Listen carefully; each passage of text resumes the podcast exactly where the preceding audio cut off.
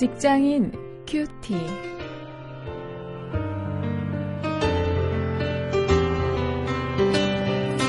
여러분 안녕하십니까?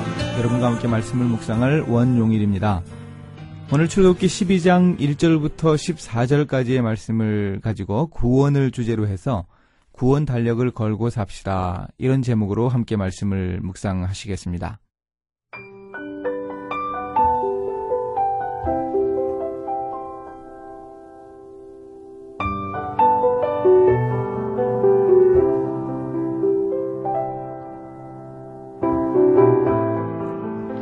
여호와께서 애굽 땅에서 모세와 아론에게 일러 가라사대, 이달로 너희에게 달의 시작 곧 해의 첫 달이 되게 하고 너희는 이스라엘 회중에게 고하여 이르라.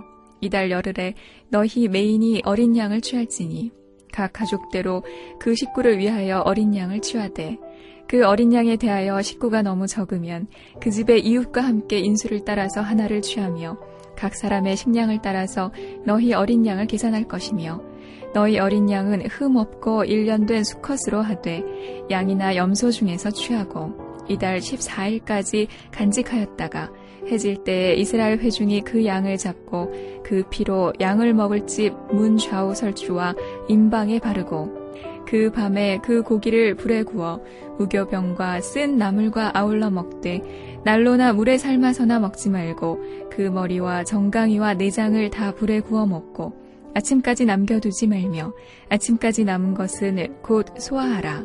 너희는 그것을 이렇게 먹을지니 허리에 띠를 띠고 발에 신을 신고 손에 지팡이를 잡고 급히 먹으라. 이것이 여호와의 유월절이니라. 내가 그 밤에 애굽 땅에 두루다니며 사람과 짐승을 물어나고 애굽 나라 가운데 처음 난 것을 다 치고 애굽의 모든 신에게 벌을 내리리라. 나는 여호와로라.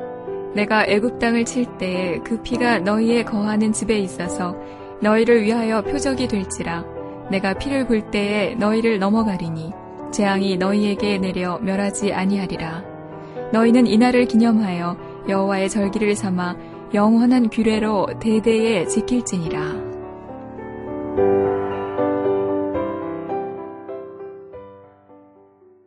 이제 드디어 이스라엘 백성들이 출애굽을 하게 됩니다. 애굽의 모든 사람과 이 가축들의 초태생이 죽는 열 번째 재앙, 마지막 재앙이죠. 이 재앙이 임박했을 때 하나님은 그 사건을 시작으로 해서 이스라엘의 역사를 이제 새롭게 하겠다고 선언하셨습니다. 이 가나안의 달력으로 그 아비보를 이제 일월로 삼으라고 하셨습니다. 유월절이 있는 달, 이 절기가 유월절인데요. 그 달을 종교력으로 이제 일월로 삼게 된 것이죠.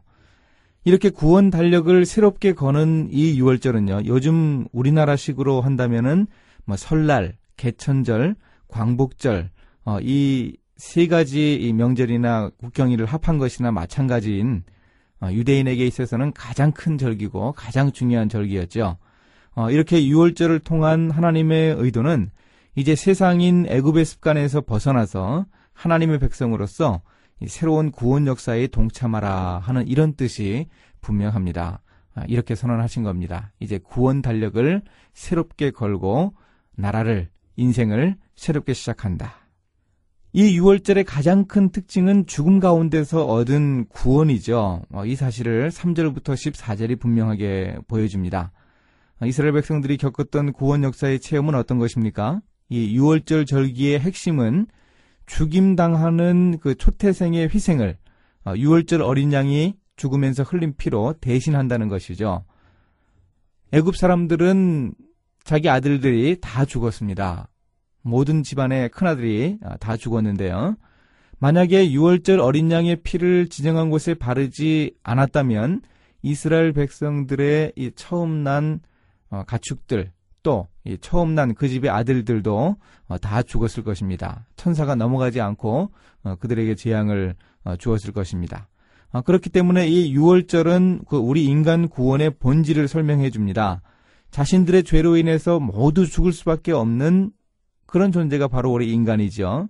그런데 그리스도의 희생 때문에 우리가 구원을 얻은 것입니다. 그리스도께서 대신 죽었기 때문에 그 보혈의 피를 힘입어서 우리가 구원을 받는 것이죠.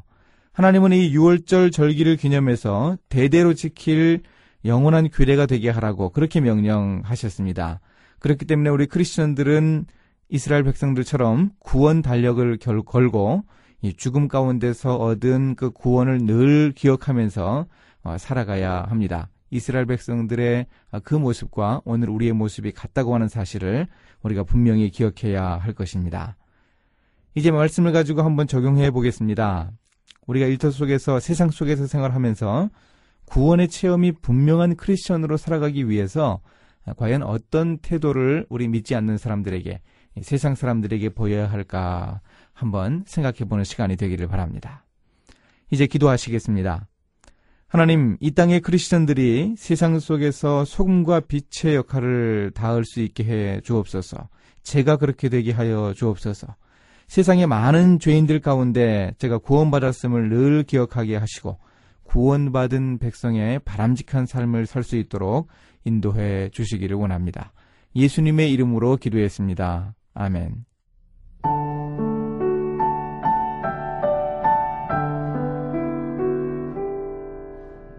일 차 세계대전 때 군함이 파선해 바다로 뛰어든 영국 병사가 널빤지 하나를 잡았다고 합니다. 그러다 물에 떠있던 동료 병사를 만나 같이 널빤지를 붙잡고 했지만 무게를 견디지 못해 가라앉았습니다. 그러자 그 병사는 동료에게 널빤지를 내어주며 말했습니다. 나는 예수를 믿고 구원받은 사람이니 천국 가겠지만 당신은 아직 믿지 않은 모양이니 당신도 예수를 믿어 나중에 천국에서 만납시다. 그러면서 그 병사는 물속으로 빠지고 말았습니다. 널빤지를 의지해 살아난 동료 병사는 그 사실을 사람들에게 알리고 자신도 크리스천이 되었다고 합니다. 구원의 체험이 확실한 크리스천들은 세상에서 남다르게 살아갑니다.